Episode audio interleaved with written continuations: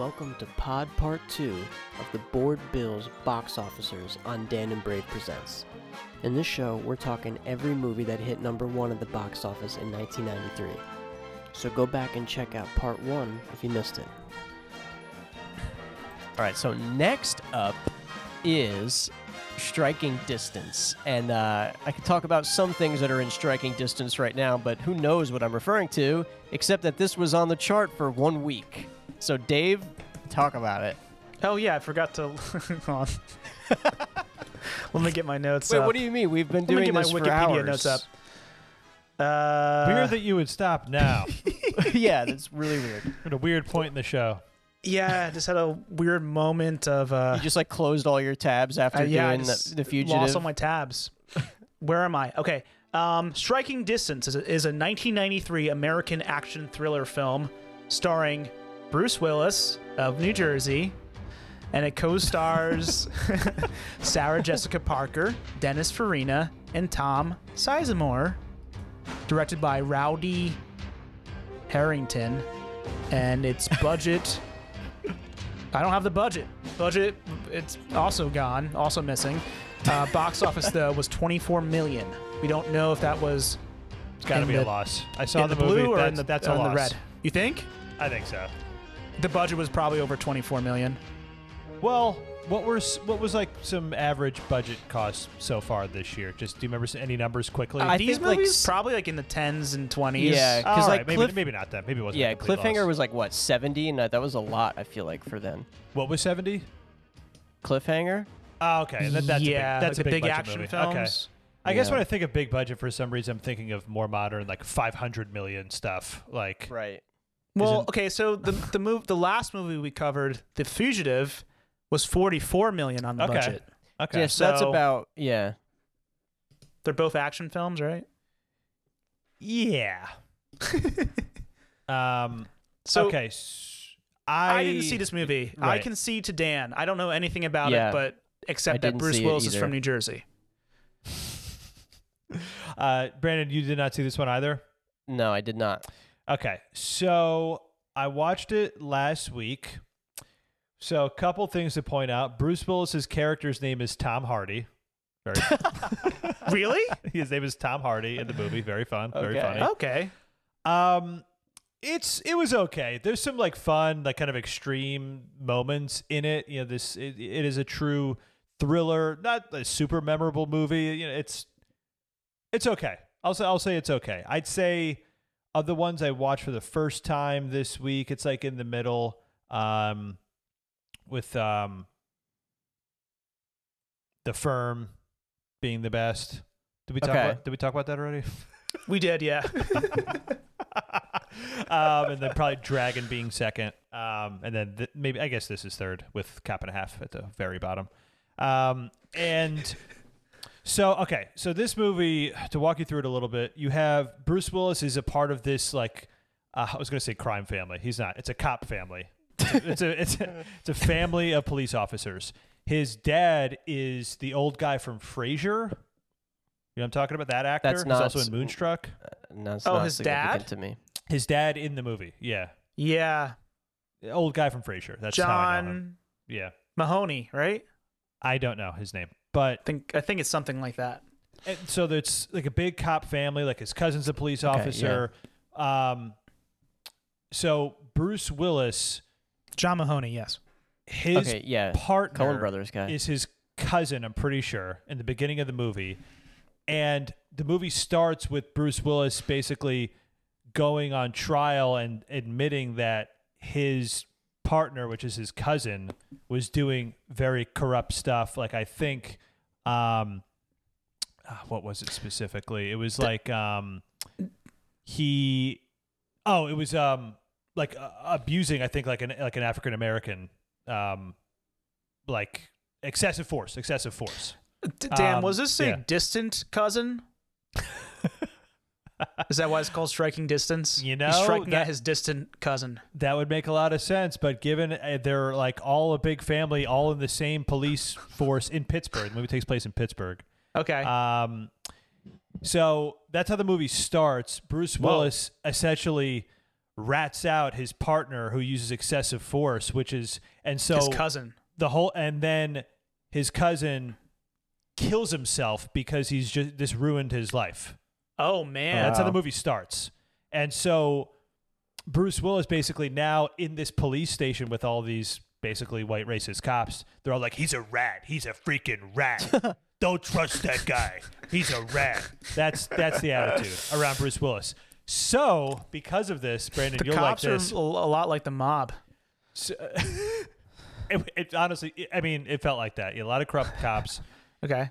Because of this, Brandon, you'll love this. I'm pretty sure The Wire pulled this directly from this movie.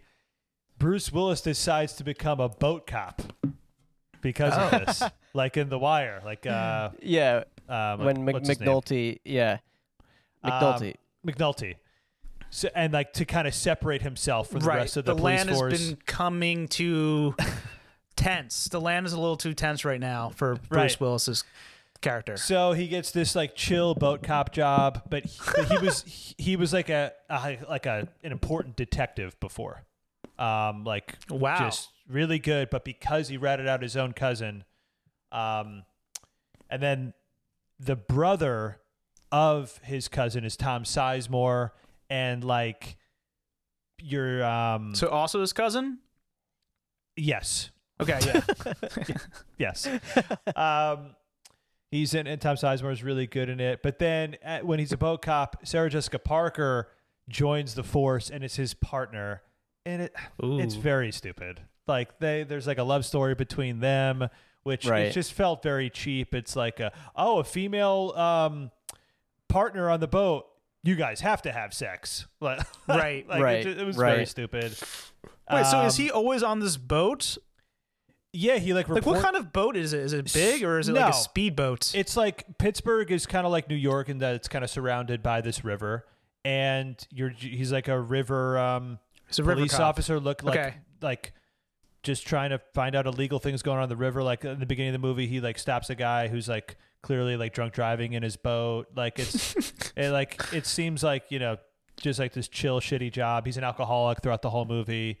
Oh. But then crimes start happening where bodies are being dumped into the river, and it's um he thinks it's the same killer that he was actually initially investigating in the beginning of the movie. This killer that was responsible for his dad's death in the beginning of the movie too. I left out some Whoa. stuff, but yeah, it's like it's pretty crazy. Um, and then there's like a big twist at the end, um, but not great. uh, so I'm not really describing it great. I wish I would have seen it like yesterday, but uh, it's not completely fresh in my mind. So, um, a lot of twists and turns, but overall, it's it's not this super memorable thing. but this is this is famous for being the first movie that Bruce Willis ever plays a, co- a cop, right? yeah, the very first one. I, I, I mean, I would definitely check it out. I mean, I like these like action thriller things. Um, Yeah, I would say watch it. I would say It's I- probably enjoyable, right? yeah, I, I would say I'm watch it. Yeah, there's a couple looking moments that it- are like so extreme and insane.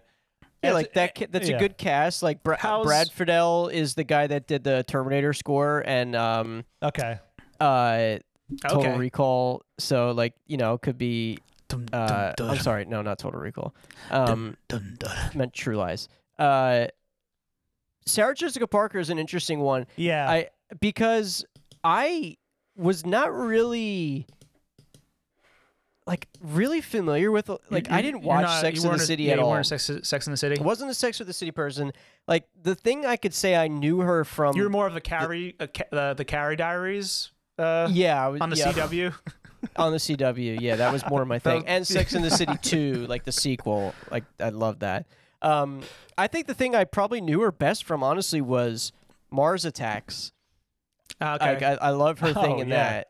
And then, and she's in Footloose too. But uh, and then, but recently, because of doing this decade thing, like I've seen, like I saw L.A. Story, Honeymoon in Vegas. yeah. Uh, Ed and Ed Wood, and it's like, oh wow, like she had like a really good moment there in the early '90s, like pre Sex in the City. Like I didn't really like know that. She's uh, had a and pretty Hocus Pocus, beefy pr- career because it all started in the '80s pretty strongly. Yeah, She, was, she was on Square Pegs, pretty, pretty prop, popular show. Pretty popular show. So Yeah, I think did she's, that she's maintained past- her career. But, You know, she still does stuff too. She was on Divorce kind of recently, Right. and uh, right. uh, I'm sure she's still doing stuff. She was on Yeah. Comedians in Cars, She was, yep, yep, Yep. where Jerry and her drive around in a station wagon. yeah. That was actually I like that episode. I, I do too. Yeah. Um. I, I would say watch it. Um, Bru- I mean, Bruce Willis is in some much better movies than this. Um, I How's was his hoping, hair? I was hoping it was going to be more like. Well, Dave did say this. There is no other movie where, where Bruce Willis is a cop, but I was hoping it would be closer to a, a good movie where Bruce Willis was a cop, famously. But uh, it's called Die Hard. Um, I was hoping. It would be, I was hoping it would be Die Hard on a boat. It's not Die Hard on a boat. All right. That's a good title for a sequel for That's Die Hard. uh, that's Speed Speed Two. I think is Die Hard on Well, a boat. Die? Hard Die on a Hard Boat on a is Boat. pretty is Yeah. kind of un, it's pretty much under siege. The Steven Seagal Okay. Yeah. uh, movie Die we just Hard talked about 5 because on a of boat. Fugitive. yeah. Well, I'll watch it Um, no, someday. I want to ask you before we move on. How is his hair? Is he he still has locks? Oh, he has hair. Yeah. he's Okay. got hair in this one. I think. Ah, I'm kind of I forgetting. wonder if he wears a wig. he's got hair. Don't know why it's called striking distance. Okay, Um, I guess because this. so is that a boat term? I, I guess because he was a detective and the killer is within striking. Like he's always close to finding out who this killer is. and you're close to striking family. Yeah. Your family is within striking distance. Right. Um, cool. Yeah, I'll watch it. Um, all right. Next up, that was only one week in September, uh, and now we have another week in September. For one week is The Good Son. The Good Son, a 1993 American psychological thriller film directed by Joseph Rubin and distributed by 20th Century Fox. Hmm. It was written by English novelist Ian McEwan. Uh, it stars Macaulay Culkin, Elijah Wood, Wendy Crewson, uh, David Morse, and also um, Macaulay Culkin's sister. What's her name? Quinn Culkin. As Macaulay Culkin's little sister in this movie. And it's scored by Elmer Bernstein. And wow. it's uh, the budget is 17 million and the box office was 60.6 million. Um, before you jump in, I got to quickly Okay. li- list off some of these movies that were also charting. That Sure. were also in the box office. Um, I don't think I'd listed them for The Fugitive either, so there's quite a bit because Fugitive was in the box office for a while and then they're striking distance. So throughout this time, the other movies have come out The Meteor Man, My Boyfriend's Back, That Night, The Wedding Banquet, Searching for Bobby Fischer, Heart and Souls, Jason Goes to Hell, The Final Friday, uh, The Secret Garden, Manhattan Murder Mystery, Woody Allen, right? Yeah. Uh, the Ballad of Little Joe, Hard Target, really good. John Woo, awesome movie. Um, King of the Hill, Surf Ninjas, love Surf Oh, that's- Ninjas. King of the Hill, Soderbergh. Um, wider, wider or wilder? Wilder Napalm. Strapped. The Man Without a Face. Uh, Fatherhood, Mel but Gibson. not the. It's Fatherhood. It's not the Steve Martin Fatherhood. This is Patrick Swayze. you mean Father of the Bride? Fatherhood. Parenthood. Parenthood. Oh, I'm thinking of Parenthood. Yeah, This you And Fatherhood. Father of combined the you Bride. combined I'm- Father of the Bride Yeah, with the Parenthood. different, different than You both of those. Frankenstein them together, yeah. I frank, Yeah. Thank you. Okay. Needful Things, Only the Strong, Son of the Pink Panther, That's uh, enough. The Thing Called Love, Yeah, Calendar don't- Girl, Fortress. Don't worry, this is this is all California, getting. Just the let Joy him go. Luck Club, Okay. It's all okay. getting the, cut the out. Real McCoy, True Romance, uh, Undercover Blues, and the band played on Household Saints. The Age of- Jesus. the Age of Innocence, Airborne, Oh, great movie. and Into the West. Thank you. All right, is that enough? Have you had your Okay. fucking fill yet? End the Zoom. Brandon muted me, which we've already addressed. Doesn't matter. Hello. Okay. I, I just said it in the recording. You guys couldn't hear me. I'll say it another time. Brandon muted me in the Zoom, but as we, we've addressed on the show, it doesn't matter because I'm I've been Oh recording. yeah.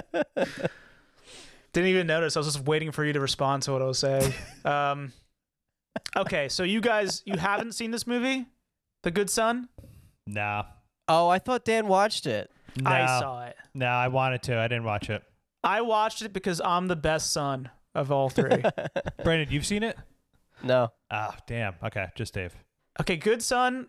Um, the reason why I pointed out, this is uh, distributed uh, by 20th Century Fox, is because it, it has a big deal with like the reason this film got made and why it stars Macaulay Culkin is because uh, Macaulay Culkin's dad said, "We're not doing this movie. We're not doing Home Alone 2 unless you let M- Max start in, star in um this crazy dark movie called The Good Son." He was like convinced like my son can play a killer. He can Wait, play this really? like, That's the weird real story. yeah, he Oh was like he, he was like we're not and we're not signing on for Home Alone 2 unless you uh, agree to this movie too. Oh my Wow. god. The Good Son too. And they're like, "Yeah, all right, yeah. We want to make this movie, sure. We'll have the biggest uh, child star of the moment play a very creepy uh, deranged son." Oh my god. Um, so I liked it. I liked it. It's not great, but it's very entertaining to see Macaulay Culkin play a demented villain like while he's in his prime run of fame. Right. Like, um, this is a year after Home Alone 2. I'm sure he did movies after this too, right? Did yeah. do um. Bigger movies? Wha- After, I don't. I'm, I'm not sure, but What- he's like wasn't, 11. he's like um, 10 or 11 when he did this. Maybe 12 actually. No, he's like what's 12, the other 13. big one? Why am I blanking on the big one? oh, Richie Rich was another Richie one. Rich is after this. Yep. yeah. And So uh, he returns to kids movies, yeah. but he has this weird, like, in his peak horror movie. It's it's a, it's a wild movie because it's like a rated R psychological horror film starring kid actors. It's him and Elijah Wood. Elijah Wood is like the his cousin who is this he just lost his mom and he has to stay with his cousins, Macaulay Culkin being one of them. Kind of so it's kind of like striking distance. There's a lot of family ties in here. a lot of family ties going wrong. yeah. Right. Uh, he's so Elijah Wood's character. He stays with Macaulay Culkin's family for like uh, three weeks or something like that. Um, and he slowly realizes that Macaulay Culkin is a monster, and he's trying to kill. he's trying to kill like his family members. um, and, and God. but Elijah Wood saves saves the day. Um, it's interesting because like he kind of plays it like Kevin McAllister. Honestly, he's like very like. like he's kind of like you know his his like classic sarcastic, kind of a smart aleck, and we know Yeah. that Kevin McAllister is just a ruthless, violent guy too. Like he's a Yeah. violent kid. So it's really not that different of a character, but he just he has like no empathy. He's a su- like he's a complete um lunatic. And, he curses with the clip that you showed. yeah, he he drops the f bomb in a very pivotal scene. My god. But um, who is this for? Like, why did they make this movie? Yeah, that's Yeah, the thing. Like yeah. what? Like what? Like adult fans of Home Alone? well, and especially when when I so like yeah when I saw that it was written by Ian McEwan like that, I guess material wise it's not weird because he does like these like tight taught like family dramas, except they're you know either set in like older British time periods, foreign cities of like there's always like some weird like psychosexual thing going on. Right. It's like kid version of that, but the fact that this like prestigious British author they hired to write this movie is so strange to me. It's really weird. and then I think when I saw it, like the name of it, and I saw it was Macaulay Culkin, in my head, I thought it was a sequel to My Girl, a movie I've not seen, but I do know that he's in. So like I just thought it was like, oh, they spun it off into the good son, and so I was like, I'm not gonna watch this. It's just like a dumb. Do you know? I mean, I haven't seen My Girl, but I I I know that like Macaulay Culkin famously dies in that movie. Okay, Yeah. I didn't know that. I've seen both of them. It's My Girl and My Girl 2. Oh, wait, so there's a My Girl too. Yeah, there is. Is okay. So maybe I thought the good. I thought The Good Son was My Girl, My too. Girl too. Yeah, it's same And it was people, starring but him. yeah, no Macaulay in the sequel because he's fucking dies, bro. He's He allergic. dies from the bee sting. He's allergic to bees. Um, I, I can't I can't think of his name. Her, her name is Veda Veda Sultanfuss. Is, What? her, is the character's name, the girl. Her What name a is Veda pull. Sultanfuss. What a name. That's why What I remember it because it's like not a name you forget. Like, um, but That's yeah, uh, very Anna sad and weird. Weird vibe in that movie. Um, Jamie Lee Curtis also, Dan Aykroyd. Well, we're not talking about that one. All right. Anyway, with a I good it son. You guys should watch it because it's just such a nutty movie. And the ending, I don't want to spoil it, is like, oh my god, it's just it's one of the most Yeah. insane endings of a movie I've seen in a long time. Yeah, I Um, do. I, def- I really want to I watch it. definitely want to see it. Um, And What it's an the char- ironic title, by the way. He's not. Well, actually, it's well. If it's if you're talking about Macaulay Culkin, is he the good son? He's not. But if you're talking about Elijah Wood, Elijah Wood. Yeah. he is a good Elijah son. Wood, great. I, I don't know how I can't attest for him in that, but there's another movie coming up in the '90s that I can't wait to talk about at some Flipper? point. The Ice Storm. Oh no. yeah, that one. Oh Paul my God, Hogan. him and Flipper, so good. Elijah All and right. Flipper. Anything else about The Good Son? No, I'm good, son. I'll definitely watch I'm, it. I'm good. Yeah. Um, j- uh, other movies that were uh, what? that were out. While the Good Son. No, I, I was listening to Striking Distance and Fugitive before. Now it's While the Good Son is out. The other movies that come out during this time are Bopha, with an exclamation point. Bopha. Uh, Dazed and Keep the- Confused. Five or under. Five or under. no, I said Dazed and Confused. Huge. Come on. Yeah, no, that's Um, a good selection. The Program. Uh, Not, War- didn't need to say that. Warlock, The Armageddon. Dan, I have to edit an episode tonight. A Bronx Tale, another classic. Okay, yeah, that's a good one to say. Cool Runnings. Good one to say. For Love or Money. Didn't have to say it, but yeah, that's okay. Malice. Yeah, Yeah, that which is what we're about to, to talk about. So okay. thanks for spoiling That's my it. intro to Malice. okay. It was cut out anyway, so. Which brings us to Malice. So yeah, now the first week of October is this movie called Malice. Malice, a 1993 neo noir thriller film directed by Harold Becker. Uh, it is written by, hey, Aaron Sorkin, as well as Scott Frank, but second time we've seen Aaron Sorkin this year behind the typewriter. Uh, it stars Alec Baldwin, brother of Billy Baldwin from Sliver, Nicole Nicole Kidman, uh, wife of Tom Cruise from The Firm and A Few Good Men, Bill Pullman, no connection, From Anne Casper. Bancroft, Bill, Pu- Bill Pullman from Casper. not this year, not this year, but Anne Bancroft and George George C. Scott. Um, Didn't we just talk about Casper and something? yeah, Yeah. um, and Bravo, Dan and Bravo. Ah, okay. Uh, no, No, it was at the election. the election. draft It was in your uh, Stumpy Dumpy. oh, okay, yes, yep. Oh, anyway, right. so the music is by Jerry Goldsmith. The cinematography is by Gordon Willis. And the budget was 20 million and the box office domestically was 46 million. Christina Milian. Yes. I think this is just a Brandon one. Have not seen it, known nothing about it, never heard of it before in my life. Same. Yeah. So- uh, Yes, I Calling- defer to Brandon. calling this a neo noir is very generous. It's not. It has not much. It doesn't even have mon- many aspects of like modern neo noirs of that time. Um, Okay. It's so like you is know it more at- neo or is it more noir? it's more neo. Okay. More Neo or more Morpheus? or Trinity? Um, Dave, Red those are characters in the? Matrix. I don't I know, if you're. f- I, yeah, but and you don't know. You're not like really into the Matrix. So I, I felt- hate know it. I hate know them.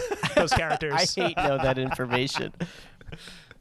Um, this is a weird one because like on paper, this is like a movie that I love. Like to just like turn on, like kind of like my legal thriller. Like I, I like the I like a thriller and in general just kind of like a domestic, you know, situation and there's a twist. I haven't seen it in a long time. Uh but it's a it's like you kind of see the twist coming a little too early on type of situation.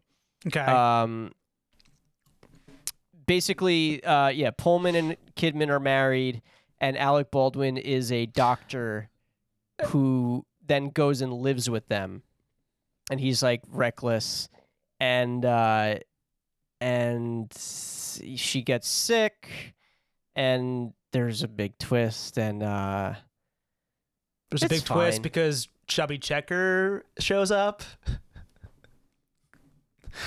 what? Singer of the twist. Oh God. Okay. Yes. yep. You're right. I, I was like, wait, what? I really missed that. I'm sorry. Sorry, Alright, yeah, there's a big twist because Chubby Checker shows up. Sorry. I'm gonna list Continue. twice as many movies now. it was a decent joke. Come on. But yeah, basically, there's like a there's a rapist going around, and they're trying to figure out who it is, and Alec Baldwin's trying to be a little charming. I don't know. It's weird. It doesn't. So in my memory of it, I I can't really say necessarily I was on like Aaron Sorkin's wavelength when I saw it, like not aware of him. Mhm. But in my memory of it, this is not much of a Sorkin screenplay, and I, you know, there is a second person that has screenplay, so it could be like he did punch up on it, or he did the first draft, and somebody else just Right. changed it, and he still had the story by. Cra- I don't know what the situation is, but it's not like I don't remember it being like you know verbal pleasure, you know, f- eh, pacing like Sorkin. Uh, yeah, it's a weird one. I say I say if it's on, stick around for some scenes. Pullman's good, Kidman's good. Uh, but I would say don't set aside but don't put it on your calendar is what I'd say. What if you're a cord cutter and there's never anything just on? Yeah. Well, then I guess I Then guess don't you watch won't it. Yeah. you won't come across this. Okay, then that's a no. Then so don't d- seek it okay. out. Don't but seek if, it out. If, okay. But if you're in some if some in some way it's in playing in front of you, sit down and watch it. But only If if, it's just playing already. Like if you have no Yeah. control over the playing of it. If you're You on you your cannot press play yourself for this movie. Well, okay. I would say this. I would give, I would give one caveat. If you're on your new streaming service that you get through your, you know, like water delivery, s- you know, service that comes like with your monthly payment that you can only watch like on your water cooler thing. Uh, and you're scrolling for 20 minutes and you keep seeing the same thumbnails over and over again and you can't make a decision, then click it to check it out. Okay. okay. You know, you, you you know those nights when you're scrolling endlessly and you're like, oh, you know, I can't make a decision. Just click it. Just click it. Then. Got it. Yeah. Yeah. Yeah. I usually I usually then go to the list, my watch Right. list. That's when I have to go to the watch li- watch list. Yeah, you're you have you're good with the watch list. I've only become good with it because of of the 90s, and I have like literal spreadsheets and calendars and stuff. But um, but you're you've always been an inspiration with the Love watch list. my- I never did that Yeah. Love my list. on my list. Um, So- okay, uh, that's Malice. Yeah, I'm sad we can't talk about Schindler's. Didn't hit number one. Missed list opportunity. Anyway, yeah, Um, so move on. Yeah, so that was the first week of October, and now we have an exciting one. Uh, Oh, two two weekends, two weeks in a row, second and third week of October. Demolition Man. okay. Demolition Man, 1993 American science fiction action film, directed by Marco Marco Brambilla in his de- directorial debut. It stars Sylvester Stallone. We already saw him, saw him earlier in Cliffhanger, and Wesley Snipes from Rising Sun. But also, this one has Sandra Bullock and Nigel Hawthorne. We have um, 45 to 77 million dollars with the budget. Also a big it's a big gap, but it doesn't matter because they made a lot of money back. 159.1 million at, at the box office. Mm-hmm. Yes. Uh, I have not seen it. and I'm I am ashamed that that I have not seen it yet because I know a lot about it, but um no, have not seen it yet. You guys have, I'm assuming. I Yeah. saw it for the first time in another one of the first uh like round of quarantine binge watches because of my Wesley Snipes Ah, Oh, binge. okay. I saw it. I think college, either high school or college. I uh, I watched it. So it's definitely not in the '90s. wasn't Didn't know much about it. I, I will Um, say that I I kind of didn't really figure Stallone was still making big movies at this point in the 90s. I thought he was like 80s and out, but not true. He's still pretty he's a pretty Oh, yeah. significant force in this Yeah, era of the had- 90s. he had a We're like 4 lot of years s- in. yeah. Yeah, I think it starts declining. Probably, like I think the movies Probably start, after start to get really bad. Although, He's hitting number 1 though. Like he's hitting these movies are hitting number 1. They're making money. Yeah. although Judge Dredd is also '90s, which I think, which I think is Judge pretty popular. Judge Dredd and, and Cop Land. I love. Uh, I'm a oh, Cop Land, fan. Yeah, Um. Ah, right. but um, Demolition Man. Um, I love this movie. I love this movie. It's really fun. It's insane. Um, Dave, do you know the premise of it? I just know that there's like time traveling. Am I wrong? Yeah, he's Or he's something fro- and he's frozen. Frozen. who is yeah. fro- who's frozen? Oh, he's cry- They both are. They both are. They both, They're are. So it's kind of like um, Yeah. Austin Powers. Yes. Yeah. Okay. Yes. and he's yeah this extreme like uh you know cop in the future and then he gets frozen and but they need to unfreeze him because Wesley Snipes gets unfrozen like uh, either accidentally or there's a crime to unfreeze him I that I can't remember Ooh. um, it's like it's like a Yeah, it's baby. A, it, they like unfreeze him to uh because they it, like they the the claim is that they're exposing them to like therapy to like awaken reformed yes that's right and and Who the is cop like who is uh, um, Wesley Snipes Wesley Snipes. yeah and Okay. because like in this like utopia that they live in now in the future yeah there's it's- like it's no so cops great. it's like there's no violence and it's Oh. like that's like on the surface of it and so like that's why they also don't need Stallone anymore because Oh. yeah because it's like an outdated s- like Interesting. an outdated yeah like thing, everybody's yeah. just like super happy and like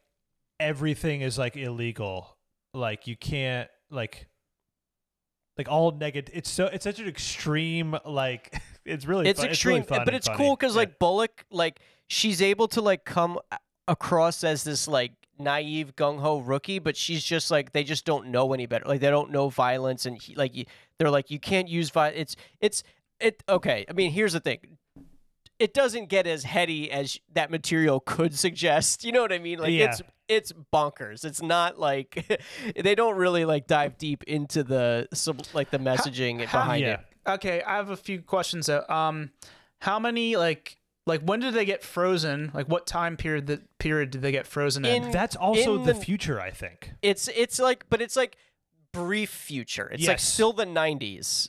Late nineties. It's like I think like late '90s. i think that and might then be right when do they yeah. awaken? Like what? How far like in the, the future is that? 2000, like in like I think like beyond where we are now. yeah it seems pretty far in the future i think there's like advanced weapons Okay. Um, Yeah. but they unfreeze wesley snipes yeah i think like brandon's saying thinking they could like i, I guess He's reformed or Reform- something. but not the case. He goes on like a wild, cr- A wild crime killing rampage, yeah. spree, and they don't know how to handle it because there is nothing like this in the future. So they have Yes. to unfreeze Stallone to take he him goes. down. He That's goes so to like a there, Yeah. there's like a there's a museum that has like all these crazy weapons. They're like, look at these weapons of the past, like these guns and shit. and he like breaks in and he just like goes nuts. Yeah. It's so insane. It's really insane. Every part of the movie is extreme. I love stuff like this. Okay, but Dave, in this happy world, there's like an underground society though that is. Yes. Okay. They live in like the sewers. Oh, They're yeah, like- homeless basically.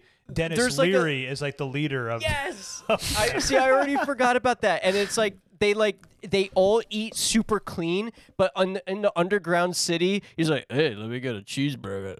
And then Sa- Sandy's uh, Yeah, yes, and true, Sandy yeah. Bullock is like, "Like you can't eat that. That's bad for you." And he's like, "Oh, "A cheeseburger." It's like, yeah, That's exactly the movie. Yeah. it's oh, insane. there's also a very bizarre sex scene where they have sex mentally. Do you remember this, Brandon? Yes, yes, they, yes. They put on these. Yes, that's how they. Oh, and then there's like this implication that she could be his daughter. Oh, wait a minute. Yeah. Like, but they don't like really like go into that. Ah, Don't I- they- I, I, they- mean, don't I'm they gonna have, watch it. like, again. I'm gonna sex with watch each it other again. mentally? Obviously, yes. Did they put stuff on their head and that's They sex? put on. They put. on- Yeah, they put, and they like have these sensations, which is like haptic suits, basically. I can't. I need to watch it again already. Also, Benjamin Bratt is in it, and then Benjamin Bratt, Sandra Bullock return as the great duo in Miss Congeniality. Oh, maybe they exchange phone numbers here on the set of his film. Yeah. I, and then obviously there's like a big bad, and like you realize who's behind behind it the whole time, and all that stuff. It's like Yes. Oh, it's- so Wesley Snipes is not a big bad. Well, no, he is, but like He's you, a like little you, bad. y- You There's, know like, the infrastructure. villain. Yeah, There's a master yeah. bad. Yeah. Master bad. Yeah, but Snipes is like off. Like he's like Yes. he's going He's a bad crazy. boy. He's so good. He's like going Okay. wild. Like I love it. uh, but yeah, but the we'll underground world is great. Yeah, with Denis Leary. Yeah, I forgot about Denis Leary as a person. yeah. um. Definitely recommend watching this for anybody. Yeah, like it's highly so fun. recommend. Um, it's it's dynamite. Yeah. Dynamite. Is Um, dynamite. While this is number one at the box office, you also have M Butterfly, Oh, Cronenberg. uh, Short Cuts, oh, uh, Alt- nice. Altman. uh, Deadfall, I don't know. uh, Gettysburg, Mr. Civil Jo- War. Mr. Jones, Mr. Nanny, Root and Rudy. Mr. Nanny comes out at the same time as Mrs. Doubtfire. Maybe a little bit Wait. before it, actually. Before, yeah, Wow. Rudy. and Rudy, Mr. Nanny and Rudy. Yes. Rudy's a '90s movie. Yeah. Yeah. Come uh, on. unless it's a re-release. I, It- I thought it's it was not? older than that. I thought Rudy was 80s always. Yeah. Really? No, it would say if it's a re-release. No, this is a 93 movie. I guess Sean Astin's not that old. Yeah. Weird. I, I guess yeah. For some reason, and Vince Vaughn. I, I guess for some reason I thought it was older. Doesn't it take place like in the 80s? I guess. I guess so. Yeah. Or maybe even before that, right? Yeah, no, it takes place in the 60s or 70s. Okay. Yeah. All right. Well, the next movie is uh for one week. It reached number one in its second week of release, though. Yeah. Uh, is the Beverly Hillbillies. Uh, the Beverly Hillbillies, a 1993 American comedy film directed by Penelope Spheeris of Wayne's World fame. So Oh. did she not And she also direct did those. Uh, two? what? What Did she not direct Wayne's World two?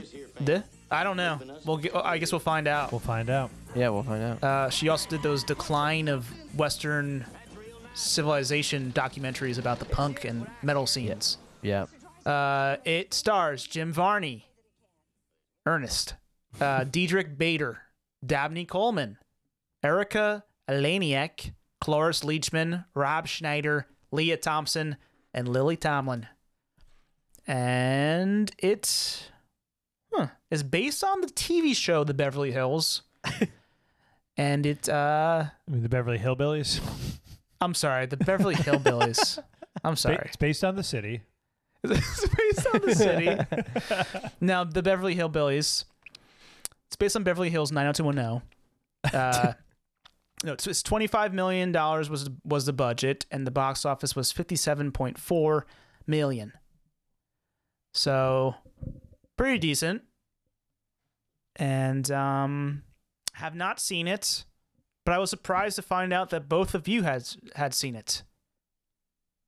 Cause I um, how did you see Yeah. it? How did you get to watch it?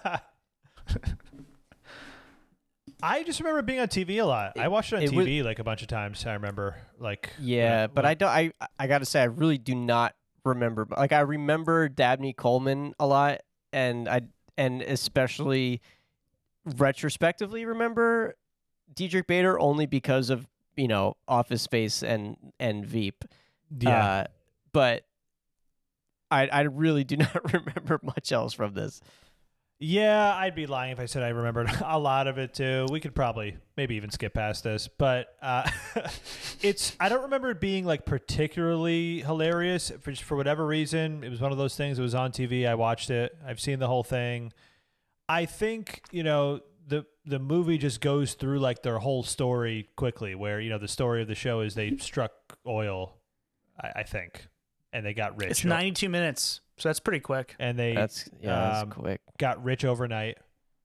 Um, I think it was counterculture to Beverly Hills 90210. It came out at the perfect time. Right. An anti Beverly Hills 90210 Beverly Hillbillies. I remember a Dolly Parton cameo. She shows up later in the movie Mm. and sings a song. I think she sings Happy Birthday to somebody. Um, basically, they're rich, and rich people in Beverly Hills are trying to take advantage of them. Oh, because they're Um, hillbillies and don't know any better. Right. ex- Yeah. Yeah. That's that's the premise. Lea Thompson's no good. Yeah, Dabney Coleman is like the he like runs the bank that like is like that is a, has to do with their money. Um, I think Lea Thompson might be trying to marry into the family Yeah, to get rich. yeah. Oh. I think. Um, Rob Schneider's in there. I don't remember that. Uh, um, that's all I got. I would say probably don't need to watch it. this is before um they did the Flintstones or after. I'm I'm seeing a lot of like these like 60s TV Right. show revivals Yeah, Addams family. as Right. films. Yeah, in the it feels like feels like before Flintstones, I think it's after Flintstones. Yeah, when but I'm not sure. yeah. When was Flintstones? Well, there's two Flintstones, so maybe it's maybe uh, I could be wrong. Actually, let's look. I think the second Flintstones was way later. It was like ten Could be years very after the first. wrong, but it's definitely this time period. Yeah, no, for sure. Yeah, John Goodman. It's, it's ninety four is the Flintstones, Ah, the okay. first It's one. a year before the Flintstones, and that what was movie. the other one I was that thinking? movie I like. I like the The- Flintstones oh, movie. The Brady Bunch movie. They, Oh, they did Brady that too. Bunch, Yeah, Brady Bunch is I'm- that movie's actually hilarious. That's really funny. I'm And sure they did. I- yeah. Yeah, yeah. Isn't that more like a like it's a, a straight where? up. co- Yeah, it's making fun of it. It's a '90s like parody on the Brady Bunch. Yeah. I can't. I'm But then- definitely oh, gonna revisit Oh, the Addams those. Family as well. Yeah, There's so many of them. Yeah, th- yeah, in that's the 90s. interesting. Yeah. yeah. I said Addams Family. Well, I missed that. and they talk about all they do now is is reboots. It's always been happening. Yeah, but a very specific like kind of yeah, reboot. Yeah. Like, what if we we made like um, I don't know, a film version of uh, I what would- mean, what would be a good one? also- Rugrats or something. like a live action version of Rugrats now. now would Yeah. right. Now, That's what it would be like something from like the 90s. yeah. Wow, I wish there were. I wish there was a Jetsons live action. I was just gonna say that would be really cool. They never. That would've really- been they- cool. They never did that. They, I think they Drop did. the A, ball. they did a cartoon movie. Yeah, ne- and like I think 1990 or 91. They never did live action. Yeah. It's usually a bad idea though. I think in general, like remake, like old They TV should make show. a into- film um version of Boy Meets World. That'd be so cool. You know what I want? I want a Riverdale. I want a Riverdale treatment of Hey Arnold. Yeah, that would be cool. Yeah. That would be cool. that would be great. Uh, Arnold's sexy and he's got an eight pack. They made Tales from the Crypt movies. Those are great. I'm definitely gonna add all these to my like lists for the '90s stuff. Like I, like I was like, oh, I, I but now that I'm realizing it's such a trend, I gotta, I want to like, yeah. Married with Children movie. Can't miss. they made the Simpsons movie, which was fun. yeah. All right, well, moving on. All right, time for movie list time. Your favorite segment by Danny. So while Be- while Beverly Hillbillies is number one at the box office, Fearless comes out.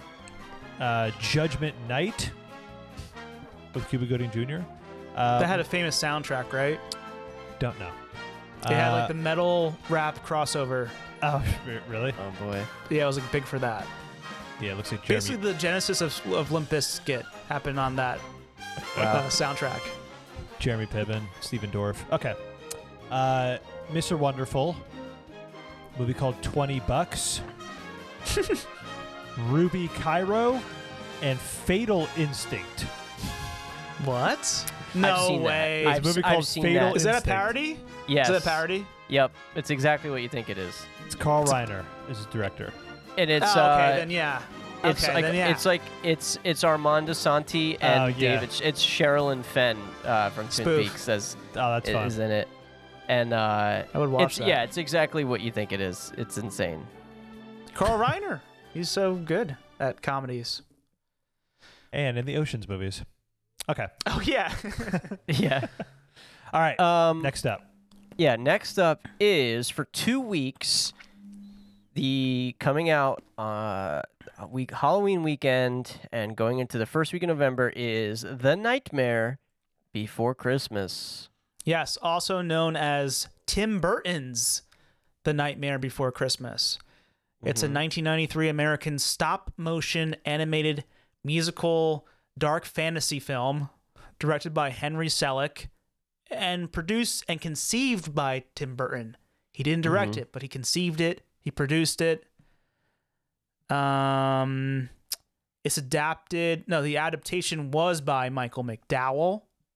It stars Danny Elfman, Chris Sarandon, Catherine O'Hara, Paul Reubens, music by Danny Elfman, uh, and the budget was 18 mil, and the box office was 91.4 mil. Nice return. Yeah. Haven't seen it. Feel like it's annoying. What do you guys think? the culture surrounding it is annoying. Right. I think we touched on this. We we we Yeah. just touched on, On this on the election yeah. Right. Yeah. It's um, that's what it is. The movie itself, I think, is good, and the, I- mu- and the yeah. music is great. I think because of my, you know, years of hating on things but not realizing why, I'm, you know, I, I do now, you know, attribute it to like the the over f- fandom of this movie. Love Brandon like, is Brandon is a, re- a reformed hater. I'm a reformed hater. Yeah, I am a reformed hater. Uh, it's it's just more fun to like things. Um, I don't know if Uh, that's true. it is for me. I'm much happier now. It's. I uh, mean, the, both are fun. Both can be fun. Yeah. Uh, but but I I guess what what I mean is I like actually figuring out why I don't like things and right. Yeah. And and I was giving the hate of the the fandom of this and like and listen like what you like it's not about that but when it becomes your entire identity is when it, it just becomes a little odd. Um and especially for something like this. But i i do think this movie's good. Uh henry selick is it, like james and the, he did james and the giant peach too like i really like that Ah, like cool. stop Right. motion Love that movie. Pretty cool Um, movie. yeah. Yeah. and and Coraline is a really cool use of of that stuff too. And Mhm. Monkey Bone, that like weird ass movie with oh, Brendan uh, Fraser. Brendan Fraser. Like he Yeah. just had like a really like even though this is Tim Burton's thing, like this is also very much of Henry Selick's like sensibility, Henry Right. Selick's ability. Uh but yeah, I, I I I think I think it's good. Not one of my like go tos where I'll just like throw it on around the holidays. I guess I kind of understand like, you know, the the culture surrounding it and the outfits just because the animation itself was so new. This was a new It's so- cool yes. thing and unique. Unique. So yeah. I, so I get it that that would like spawn you know what happened. Maybe not to the extent that it did like even years later. I feel like you still Right. see It still kind of stuff. is. Yeah, it's still like, huge. I mean, yeah. um Name no, another stop motion film of that era that was big. right. yeah. There probably aren't any. Right. And people like skulls, and it made skulls cute. yeah. And, Yeah, and it- it's it's I- Tim I, lo- I do love the story. I love Yeah. the story. I do. I do love it. I love the story. I love the movie. Um, It that's I think the best actually part of it is like the story is a, it's a great idea. Like it's a really great idea, It and is. it's done really well. And uh, yeah, the char- like the characters are so great. Like Glenn Shadix, you know, from uh, Beetlejuice is the mayor with the two faces, and I love you know the Oogie Boogie. Uh, yeah, it's like great character design, good story. Um, the, and the music is is definitely tiresome after like hearing so many versions of it yeah, out there. But regarding the music and the culture, this is overkill. This is overkill. yeah, Thank you. I think the original lyrics are, are um, "This is Halloween," right? Yes. Then Yes, it is you're right. overkill because I, I haven't seen the movie and I know that. Yeah. Proving your point. Thank you. I think Greg Proops did some voices too.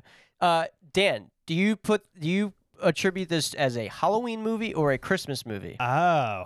If you had to choose one, You know, I really haven't seen it in a long time. I would like it. I wish it was more fresh in my memory to to answer this question. Probably Halloween. Just because Uh, of the I mean- culture surrounding it is more Halloween. right? I definitely think both are valid, but I yes. for me it's a Christmas movie Wow. Oh. Okay. because it's about he replaces Santa.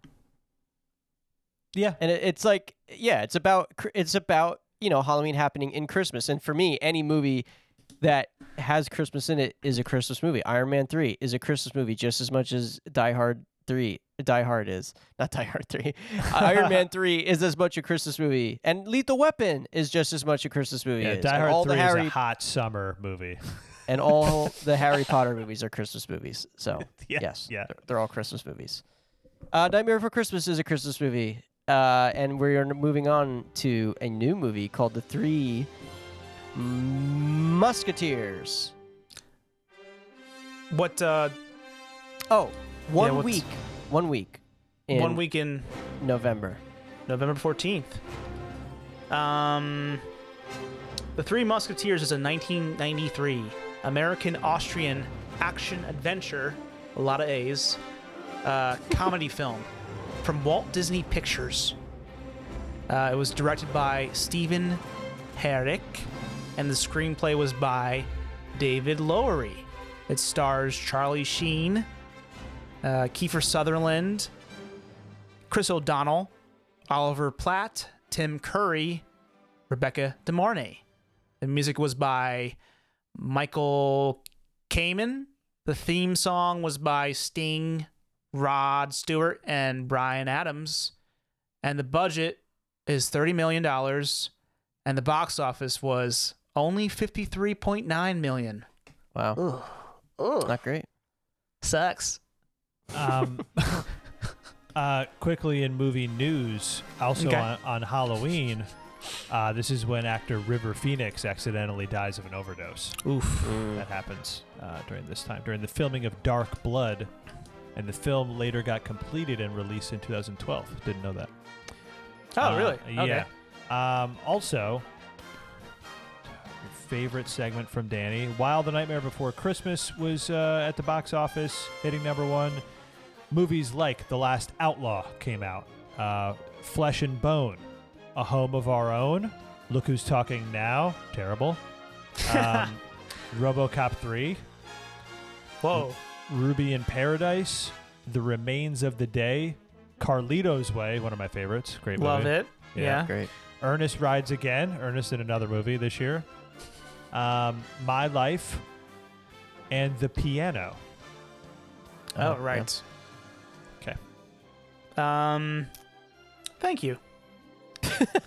You're welcome. The three, the three Musketeers. Um, did you guys see it? I've seen it eh, before, but I I also got it confused with another Three Musketeers movie. So you got to take charge on this one. Yeah, I saw. I saw it specifically for this show. I've it's never, on Disney I've Plus. Never seen it. Never seen it. You've never seen it? No. I Just know, Yeah, I the, sou- think- just know the soundtrack. The song from the soundtrack we covered. right. Okay, well, something to tell you about the soundtrack is that they constantly are getting that melody in on the score Oh wow. Okay. in many like very um uh important moments in the film like just throwing that in there because it's it is a great song Yeah. Yeah. it's a great melody so they make great use of it in the film this f- movie is kind of like the template for the pirates of the caribbean films of of, of the 2000s Okay. a lot of debauchery drinking bosoms killing but in a family film but I think they can get away with it because it's like historical. Right. But it is it is like you know the same way how the Pirates are is like a lot of like kind of playing that line of being somewhat cheeky and an adult, but it's a family Right. film. it's romanticized because of it being like Yeah, so from of the, the, culture. 1800s, I think. Yeah. I don't really know. Yeah. But um it's not great. Like it's definitely fun to watch uh Charlie Sheen and Kiefer Sutherland, right. but um and Charlie Sheen is is cast against type because he's like he's not like the most outlandish one. He's he's actually the most devout of the three musketeers. Oh, so he's not like the fourth musketeer basically like the here is he like right because there's always like the fourth one Yeah, so the three actual musketeers are Sheen, Oliver Platt, and Kiefer Su- Sutherland. Like Kiefer Sutherland's like kind of like the de facto leader. He's very Oh. serious. so who's I'll- dart who's d'artagnan then Chris O'Donnell. Just Chris O'Donnell is. oh wow Yeah. Um yeah, so Sutherland is like the serious leader, de facto guy. Um Chris, Charlie Sheen is like the religious, like he's very like um sp- yeah, he's very religious. He like he prays over the, the dead bodies. He- They um H- how is they kill. his accent? I'm curious. How is Charlie Sheen's accent? They don't do accents. Yeah, no one does accents except Oh. for Tim Curry, who doesn't do an accent because he's British. But Okay. it takes place in France, and no one at- attempts to do any. right right Yeah, like no one's doing an accent. Wow. Right. Like there's a there's a couple of French actresses in the film, um, but they just yeah they just do their thing. But um, Sheen is pretty great in it though. He's got like a nice goatee. um, and Oliver Platt is like the party boy. And yeah, and Chris Yeah, O'Donnell is like very the most. very very annoying in it. He's, Yeah. that that's a, a- wi- like bad casting for for that character like he's like That's- Luke Skywalker, but like even more annoying. Like right that kind of character like what what's going on oh no i'm i'm in it i i know what i'm doing it's just like it's like he's a little kid but he's he's actually a grown-ass man and like i wasn't really into that but um great song it's it's enjoyable for us i wouldn't really recommend this to the larger public but for the three of us i think we would get something out of it you know We're the Three Musketeers. Right. yeah yeah but it's not amazing in any way. Yeah i probably Uh, won't go back to it Yeah, there was another musketeer movie i had to look it up because i didn't i was like Oh, looking there's for a more three recent one. with Mickey, there- right? There's one with Mickey. well there yeah there's a bunch of them there, yes there's that too Oh yeah, I think I've actually seen that one when I was a kid. I remember watching that. I think Mickey Mouse. But there, yeah, like this is the other thing that's going to pop up a lot in the next couple of decades is these like public domain old stories Right. done every couple of years. You know, Three Musketeers, Robin Hood, King Arthur. You know, that stuff's just in the public domain, so people Right. can just do them and use the characters at And that's will. Disney's deal anyway. Right, right. They just get that stuff, but also nobody asked for it. Right. Not that anybody really. Well, I guess people do ask for them now, but um, all right. Anything else about that? No. So you, who would you say? You said Sheen's the best one. Sheen is the most fun, and so is Kiefer. Okay. And Rebe- Rebecca De, De Mornay is also Right, pretty great in right. it. Okay. So moving on from the Three Musketeers for another one week squeaker is Addams Family Values. Addams Family Values is a 1993 American supernatural black comedy film directed by Barry Sonnenfeld, who also directed the first one too, right? Yep. Yeah. Um, it's based on the characters by uh, Charles Addams, who did the cartoon. Uh, it's it stars Anjelica Huston, Raul Julia, uh, Christopher Lloyd, Joan Cusack, Carol Kane, and Christina Ricci. It's mm, uh, the budget was 47 million, and the box office was 48.9 million. Oh wow. Oh, didn't do Damn. that well. No, Didn't interesting. do well. That's interesting. Yeah. Dave, y- have you ever seen this? I just saw it like yesterday, actually. Really? But, I, I, but when I was watching it, I realized that I definitely saw it when I was a kid as well. okay. So it was a rewatch that I didn't realize was was a rewatch. Um, but it was great. I thought it was pretty. It was pretty funny. The, yeah, okay, I'm happy you said that. This is a big movie from my childhood. I used to watch this a lot. The, the, the sequel specifically, um, with my mom. It was like a big like me and my mom movie. Um, like that. It's so. I think it's underrated. I think it's It is, so yeah. goddamn funny. This movie Yeah.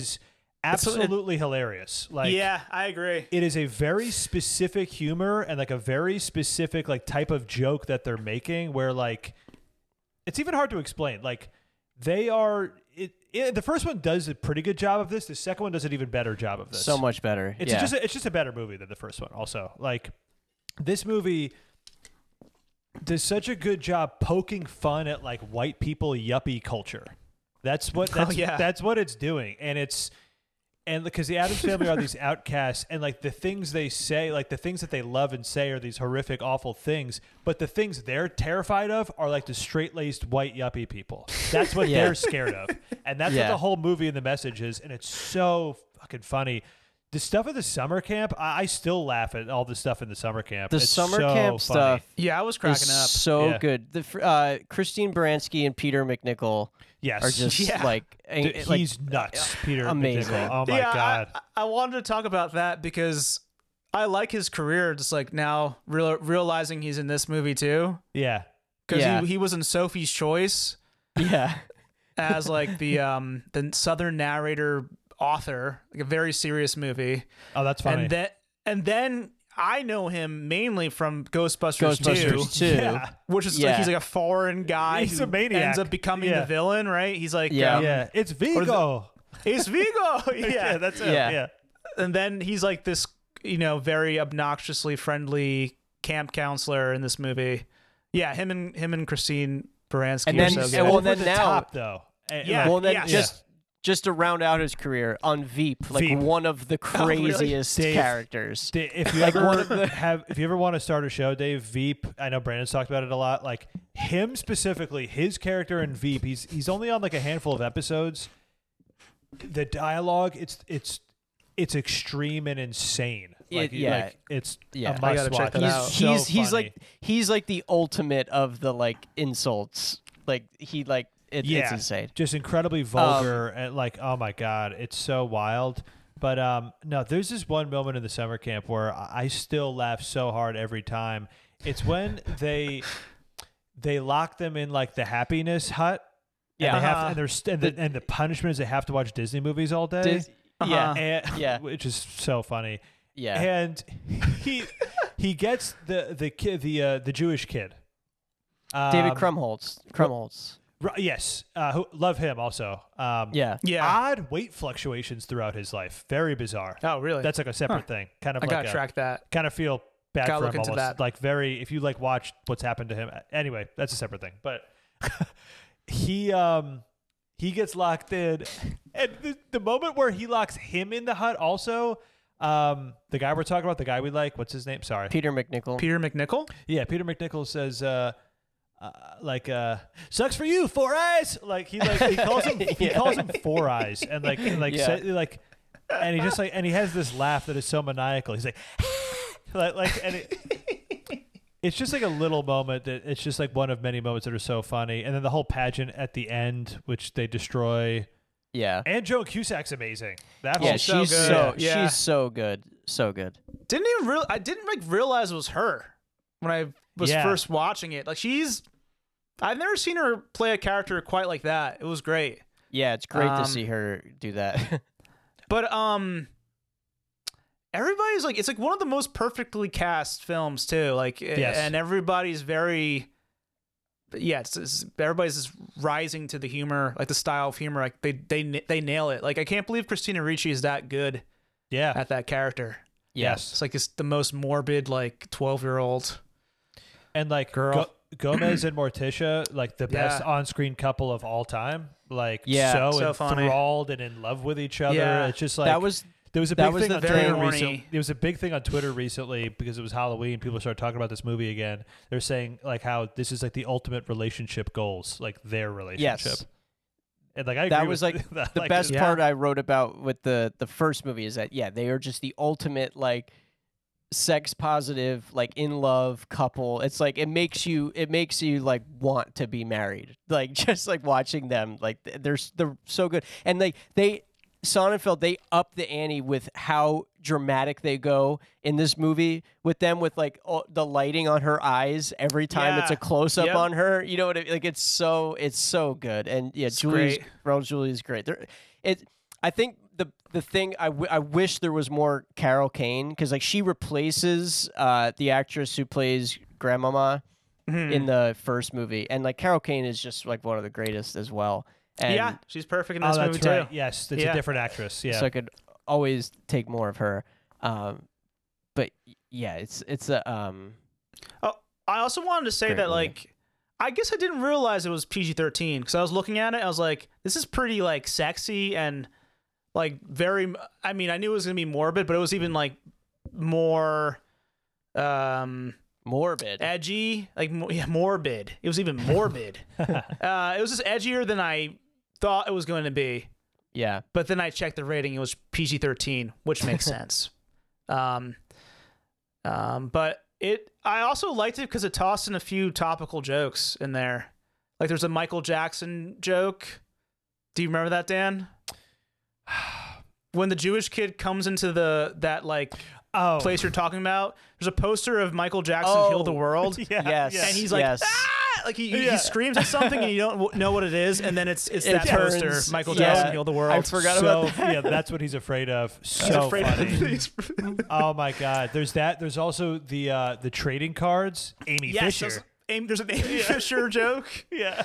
Yeah. And I didn't I didn't realize it until uh, you know reading the Wikipedia, but the movie's title is based on the um, Dan Quayle speech about family values, how like America's losing their Oh, family amazing. family values. So that's why it's called that. It's like a Oh, reference to his his famous like uh, you know loser buttoned up speech Oh, about that's, that's perfect. America losing their values. Um, Yeah. I guess the the one I know we've talked about this movie a lot, and we should move on. But the Yeah. one other scene of this movie that I, always gets me is when the the baby is cursed and has like dimples and is all of a sudden very Yeah. cute.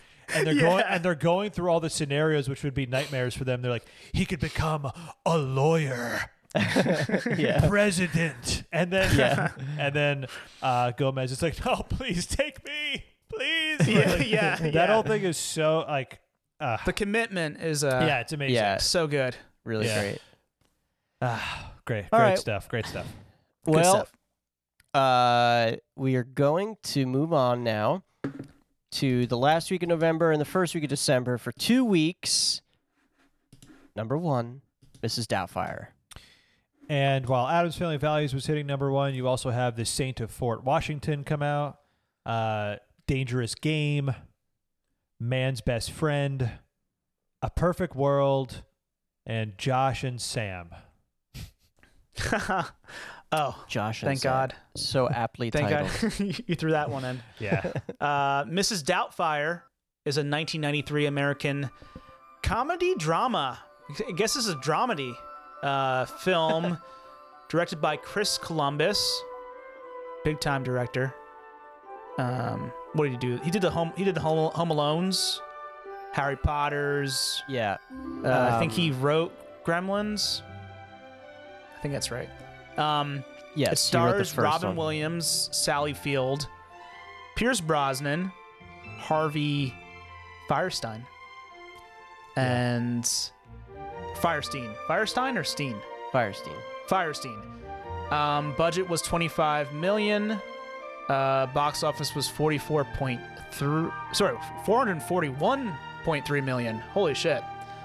And uh, the music was by Howard Shore. Oh wow.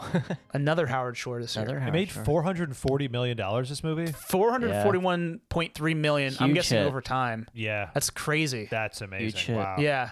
Oh yeah, it was number five in the box office. What we talked about on Bravo. Yeah. Man, Haven't seen it. This is one of the big that's 90s crazy. movies That's crazy. You haven't seen it. I have this. not seen. And I think I've seen most of Robin Williams films from the 90s. This one I have not seen for some reason. But what do you guys I know it's one of your favorites, right? I mean, Brandon, I'll, if you want to talk for a bit, I could talk hours about hours upon hours about what this movie means to me. This is a special one for me. This is an all time. Yeah, um, I was gonna say that like I, I guess I really haven't given this movie much thought. I probably haven't seen a moment of it since I was uh, yeah, like I don't know, 10 or something, but it's so incredibly ingrained in my mind. I've seen it so many times and I just rem- like I I remember it just as well as like some of my favorite movies that I've watched like over and over again throughout life. I, it's just very Yeah. vivid. It's very visceral. Um, it's almost one of those things where I'd be afraid to go rewatch it because it just sits so well in my memory Don't want to that I don't want to like re-examine it don't uh, ruin it. because I don't really care about its merits as a film or like if Robin Williams' comedy like holds up. I, I don't know. You know what I mean? It just it's like it's like a perfect specimen in my head of just like of greatness, and it's also just like and, and like touching in a weird way and like sad in a weird way, and you get to see James Bond choke on shrimp. Oh, he plays James Bond in this as well. yeah. yeah. Very cool crossover. I have seen this movie. This is probably among my top three most watched movies in my life. Most watched. Okay. I, I watch it every time it's on. Um, I think we had the VHS um, uh, growing up, and we. I just again, this is a big family movie. Me and again, me and my mom uh, and my sister seen it so many times. Know it in and out, up and down. I, I like I there's entire scenes I could probably recite. I, I, this is it's an obsession really with, with this movie. It's it was my well no Aladdin was my introduction to Robin Williams for sure. Um, also this year right, which we talked about. Mhm. But Oh thi- yeah. but this one um, I watched even more than that, and it's one of those things where, as a kid, you're laughing at how insane Robin Williams is and how funny it is, just the sound of his voices and all these different things he's doing. He's a living cartoon. Then you get the new appreciation when you're older and you catch the references and maybe you even understand them. I remember at one point I like looked up like exactly what he's saying and the references he was making. It's blown away by this. He he like in a like there's like the two scenes in particular where that are just like he is so so good. Um, the scene where he's having all the different voices The the phone calls to like pr- applying. to prank. Uh, well, not, maybe prank's not the right word, but uh, Sally Field is trying to find the uh, the the nanny for her kids, and he puts in a fake phone number in the newspaper, so she's um, of her phone number, so that nobody would call it. So Right, that and- he could just call repeatedly to fool her to thinking people are interested in this job, but it's just him over and over again. It's unnecessary. He doesn't Oh, even wow. he doesn't even need to do this. He just does it to fuck with her, and like, and it's so funny. And, and it's like, and he and I said he he references severe tire damage, which I didn't learn until recently from this show. Right. That's a real band. Um, he does all these different voices.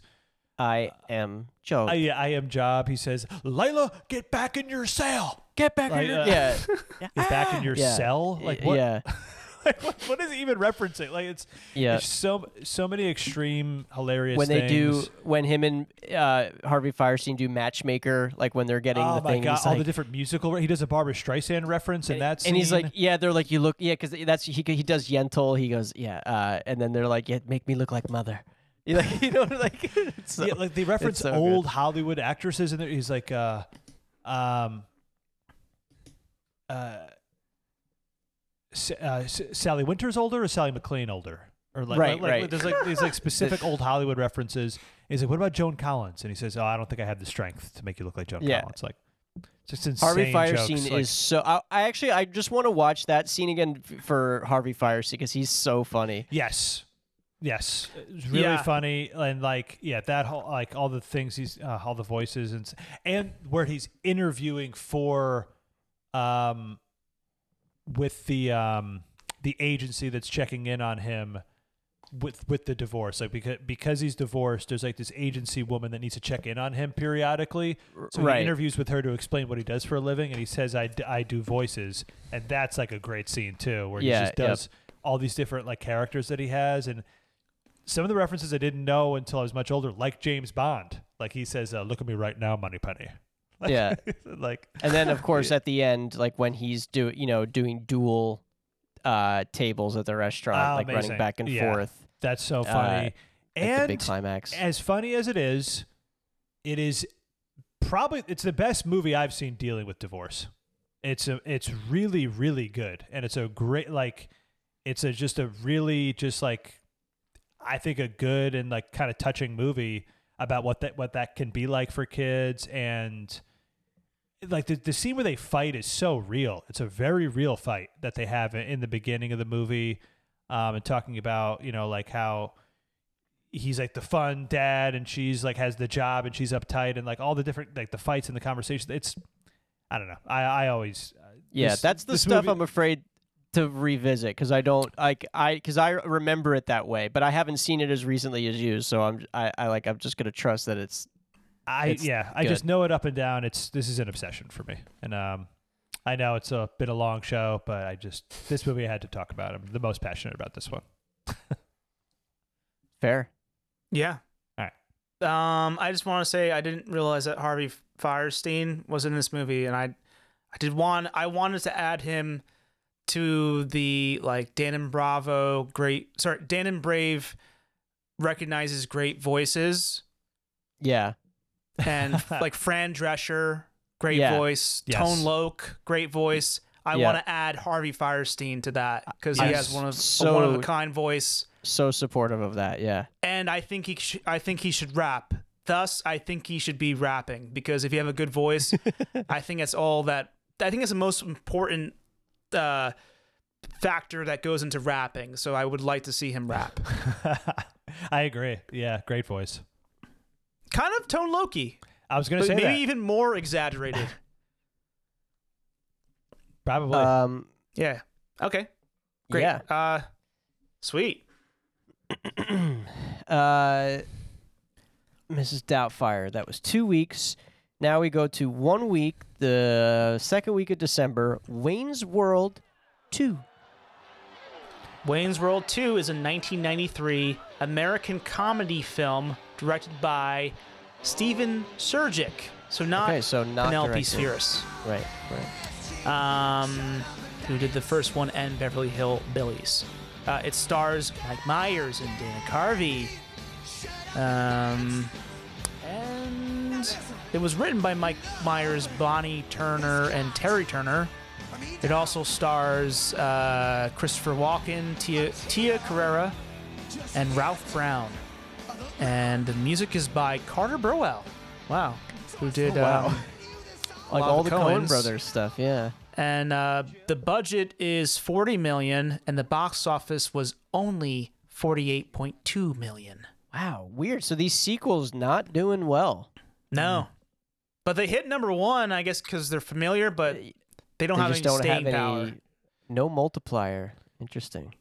this one i have definitely seen on comedy central a few times back in the day don't have a very big um, memory of it how about you guys Same. I I forced not forced myself, but like I made the decision to watch it like I don't know, like two years ago maybe, because I was like, I don't know if I've ever maybe it wasn't even that long ago. Uh I was like, I've never actually like watched it because same Dave, like I would just like see it on like and for so much time You've like I didn't know it, but you don't know if you've actually ever watched it watched it. right. yeah Like I and at a certain point, I was like, I don't know what's Wayne's World and what's Wayne's World Two. You know what I mean? Like I couldn't like in my head have a like a line of delineation between the two. right And so now I know. Now I know. It's like okay, yeah, th- like you know, first one is Rob Lowe, second one is Right. Christopher Walken. Second one is Waynestock. That's the second Wayne one. Stock. Waynestock. Yeah. I, I know Wayne's Yeah. World one pretty well. I've seen it like a, a bunch of times. Yeah. And this one, I mean, I, I can't really. I remember scenes of it, like It does, doesn't Aerosmith play, or am I getting that wrong? Yeah. They come in yeah. at the very end. At the very Yeah. end, yeah. So Um, Aerosmith yeah. plays, and They- Alice Cooper plays in the first one. and Aerosmith famously on the Wayne's World sketch also on, on right, Saturday Night Live. yeah, Right. right, right, right, right. Um, Yeah, this based is- on a I Saturday mean- Night Live sketch for those unaware. Yeah. yeah. right.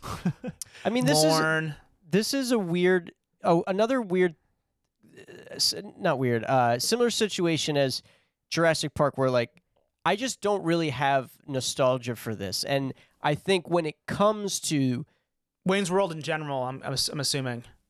Yes both of them yeah, Yeah. I don't I did I, I didn't see them like you know the what there what they were just weren't it was like Ace Ventura was my thing at that at that time um Right.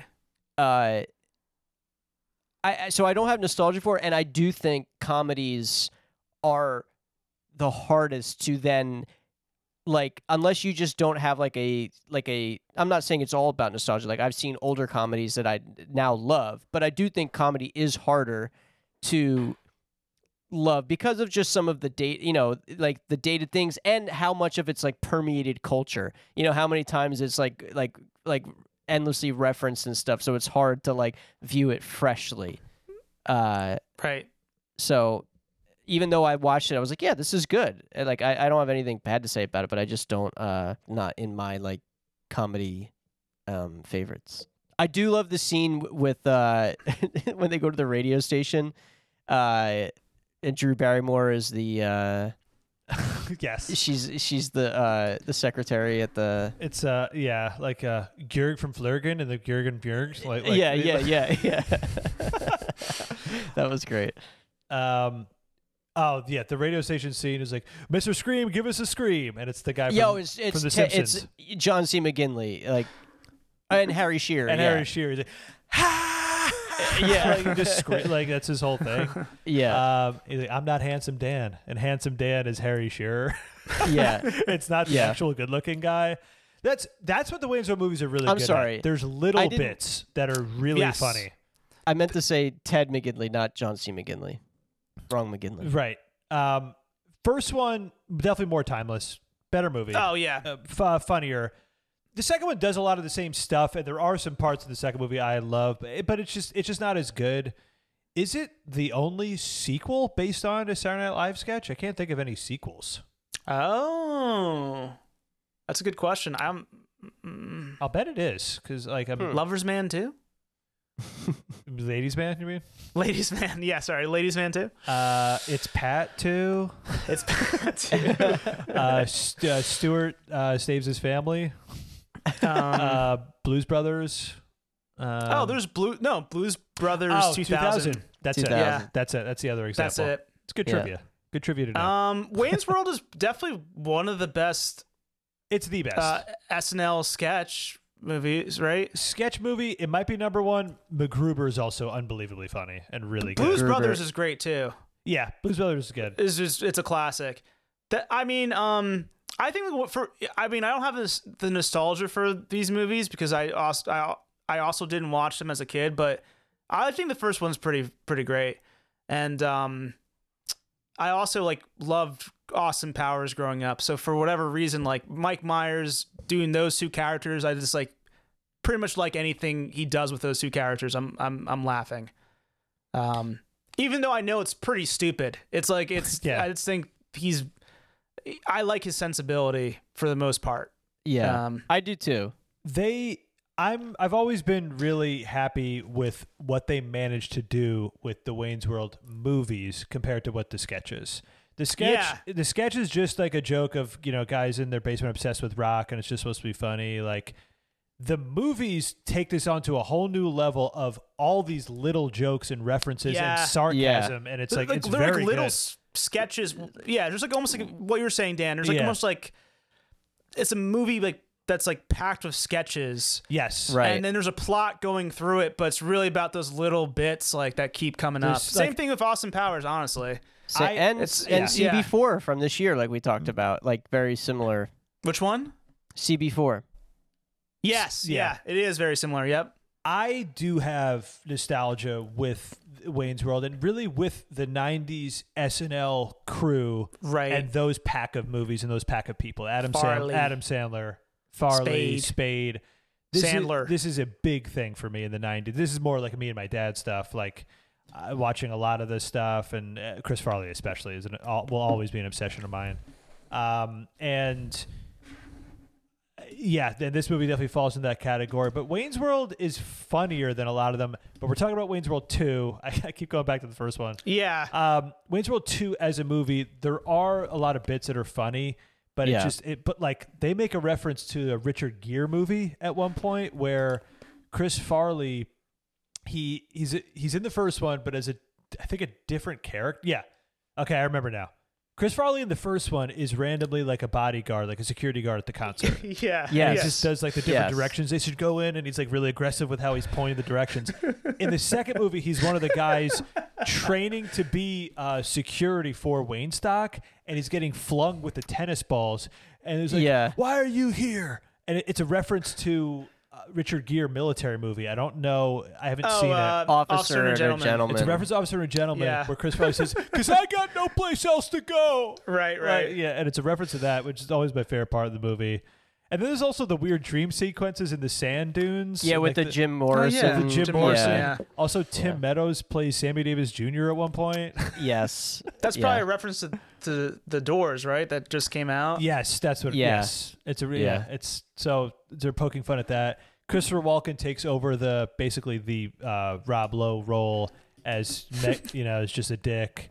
Um, He like picks But- up the guitar in the studio and shreds, like Yeah. when they're they, when Tia Carrere's band is in the studio. Yes, and they try to pull their their one of my also favorite parts is they try to pull their prank on Christopher Walken, where they say uh, a sphincter says what, and he's like, "You want me to say what? Like I don't get it." Yeah, Like, he he, own, he owns them, and yeah, and then their their reaction is like, "Okay, you you big, we are small, we are little, Yeah. you're big." Like yeah. that, I love that part because he just owns the like it's so funny. Um, yeah, I love all the way. Yeah, all all Wayne's World stuff. I have a lot of nostalgia for it. I love it all. I mean, it's an interesting Eric, yeah, because like I, we, I mean, we should definitely move on, but it, I, I, I was definitely more into the SNL like the cast after that. Like I didn't like start, so I, like I didn't really, I wasn't really into like the Chris Farley movies. I didn't see them then at that time. Uh, I, it really was just Jim Carrey and Steve Martin for me at that time. Um, Gotcha. I like that we all have different areas. I love I love Jim Carrey too. I love My Jim era Carrey is, too. is is Chevy Chase, Bill Murray, uh, Gilda Radner, stuff I grew up on. No, I Um, mean I am I I do think I like those people the most, but I grew up on this. I'm, I grew up in the era that Brandon's talking about, which was Yeah. Maya Rudolph, Anna Gasteyer, yeah. Tina Oh Fey. well, and y- I mean, whatever. yeah, I'm the same age. That- as I mean, you that's when we watched Yes. it. But yeah, I'm most Yeah. nostalgic about th- that later '90s, early 2000s stuff. yeah, well, yeah. Yeah, because Ferrell, that, that was yeah. when I was old enough to watch it. All right, let's move on. We Let's have one on. more movie to talk about, uh, and we it is for two weeks, the Pelican Brief, the the last two weeks of December, the Pelican Brief.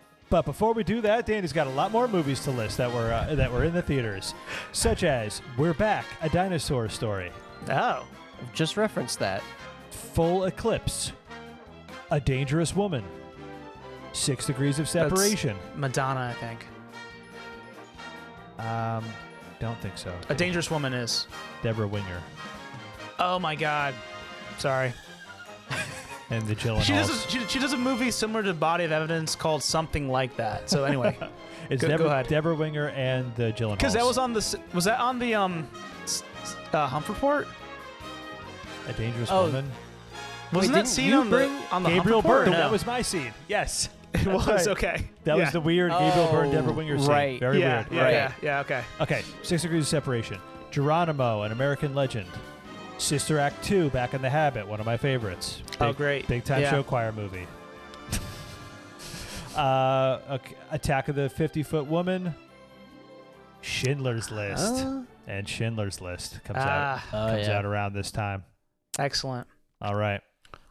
Okay, The Pelican Brief is a 1993 American legal thriller film. So this is the type that Brandon likes. legal thriller. It's a 1990. Hey, so this is actually a novel by John Grisham, who also Same. wrote The Firm. The Firm. So two this year, two Mhm. legal thrillers, both number one. But this one is directed by Alan J. Pakula, who did um, All the President's Men. Yep. And others too. Um, Klute. yes, Klute, and there's another big one, right? Parallax. Did he do. Sophie's Choice? Oh yes. Or he Yeah. did. Uh, yeah, Am I- yeah. Is that right? Yeah. All right. Go, yeah. And oh, Mockingbird. did he? Oh, yeah. No, he. Maybe. Oh no, he produced it. Okay, that's what it Okay. was. I'm Anyway, at so this. yeah. And then the film stars Julia Roberts and Denzel Washington, Sam Shepard, and Stanley Tucci and John Lithgow, others. Uh, the music is by James Horner, who also did Titanic. Titanic. And uh, the budget was 45 million. The box office was 195.3 million. Have not seen it, but we had a good look at look at Julia Roberts' baseball cap, Nick's Mhm. baseball cap, on uh, the Dan and Bravo 1993 episode. I have also not seen it. So Brandon, this is your kind of movie. We know you've seen it. Yeah. What do you got? I mean, if if the firm starring Tom Cruise is right up my alley, a, a movie, a legal thriller starring Denzel is just like the billboard for it. I don't love this movie as much as the firm, and it, it, it it's always frustrating for me because I want I want to like it more than I do. It's still very watchable. It's really fun. It's not as good of a movie as the firm, but it's like this is one of those movies that if like if it was on, I would always just watch it from whatever point it was. Um, and at a certain point, it's just like permeated. It's uh, again like uh, you know where you just have so many uh actors like that show like Stanley Tucci is an assassin. Basically, the whole thing is tu- is Supreme Court justices are are assassinated, and uh, Julia Roberts is dating uh, her professor, and he gets killed, and because they like they have information, and um, and Denzel is a reporter, and so he's like helping Julia Roberts like get the story out. So again, lots of paperwork, lots of discussion over uh, like information and like yeah, it's just like you know like a political actiony thriller. Um, on the run, you got Anthony Heald is in there, who is like he's you know he's in uh, Silence of the Lambs as the uh, the guy who runs the prison. Um, I can't think of his his name. Uh, he plays yeah Doctor Chilton in front of it. You you would know who he was. Uh, The pompous asshole dude. Yeah, yeah, yeah. The, like in the basement. T- Tony Goldwyn is in it uh, from Ghost. You know, who Oh. we uh, we talk about Yeah. uh, William Atherton, Sam Shepard. It's yeah, it's great. I mean, I I think there are, you know not many people would vouch for it as much as I would, but I also would say maybe in the maybe right in the middle of like legal thrillers. There's like not actually as much legal juice as you would want in your legal thriller. It's like just make it a thriller. But there, there is a briefcase, you know, there is there is, you know, chasing in crowds. You know, what we, you said with Julie Roberts with her hat, there's disguises. And I think you know what it is? I, I'm just realizing now as I'm talking it out. It's it's Denzel not getting to be as Denzel-ish as you would want. Um, Okay. It could have used some more uh, Denzel, even though he's the main character aside from Roberts. Okay, so that one needed more Denzel. Um, yeah, I don't know. I don't. I I would see it, but I don't know if I'm gonna be. Um, yeah, this isn't one where I'm like the firm where I'm like, you guys got to watch this movie someday. It's like if you come across Right. it, watch it. So like the uh, Malice. You get same kind of thing as Malice. Malice, Uh, no, this is more more than Malice. a little This bit more is than Malice. Okay. More, this is this is like this is like listen, if you're finding yourself that, that this is a genre you can you can get on the same page with. Put this on your watch list. Malice is like you're scraping the bottom of the barrel looking for more. Like I- you've like you've caught up all the good stuff. I need just need more of this genre. This is like no, this is like a gateway into the genre. Okay, if it, all right, if you're trying to watch more of the genre, not a bad one to put in there. Yeah.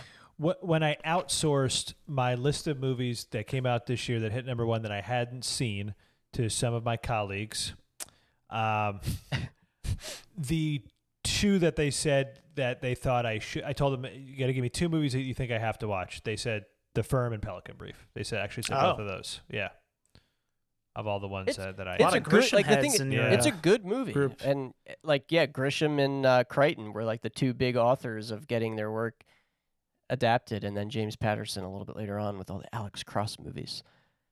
Um, but that is that because the last number on this list winds up being into January because of how time works and some of those days hmm. in that week were in the begi- the end of the year. But that was Mrs. Doubtfire anyway, so we don't need to talk about it. Grover Cleveland's. Grover Cleveland. Hey, Grover. Cleveland right at the end. We started the year with a Grover Cleveland, and we ended the year with a Grover Cleveland. And we're also going to end this by doing our list because we went even longer than we thought on. Well, there is no second half of this episode. We just kept straight through recording and didn't do anything different. Uh, but Um, before we jump into that, to close out the year, to list uh, just some other movies that came out while uh, the Pelican Brief was out, you've got Beethoven's Second, uh, What's Eating Gilbert Grape, Wrest- Wrestling Ernest Hemingway, Who? Philadelphia, classic, Uh, yes. Batman Mask of the Phantasm, animated movie, um, Love Grumpy that. Old Men, Heaven and Earth, Oh, Oliver, Oliver Stone, Stone War yeah. epic. uh, Shadowlands, Tombstone, which I Oh, I love Tombstone. Big uh, one for my dad. uh, Ghost in the Machine, and in Great the, and, police album. and and in the name of the Father, DDL. and Right? in uh, just movie news. I don't really think there's much here. Oh, it talks about Schindler's List um, won seven Academy Awards, including Best Picture. Um, and then at the end of December, Turner Broadcasting System acquired Castle Rock Entertainment. So Castle Rock gets bought. Oh, Castle Rock, which we always see at the end of Seinfeld, right. got bought by TBS. All right, let's uh, go through some. Uh, Oh, makes sense. Why they're on? Why Seinfeld's on TBS? Very Uh, funny. uh, Isn't that the ver- Stephen very King- syndicated? Isn't that the Stephen King uh, town, Castle Rock? Like Yeah. the town that all his because he, uh, um, the guy that we talked about, the director who had the crazy run, Rob Reiner, right? Mm-hmm.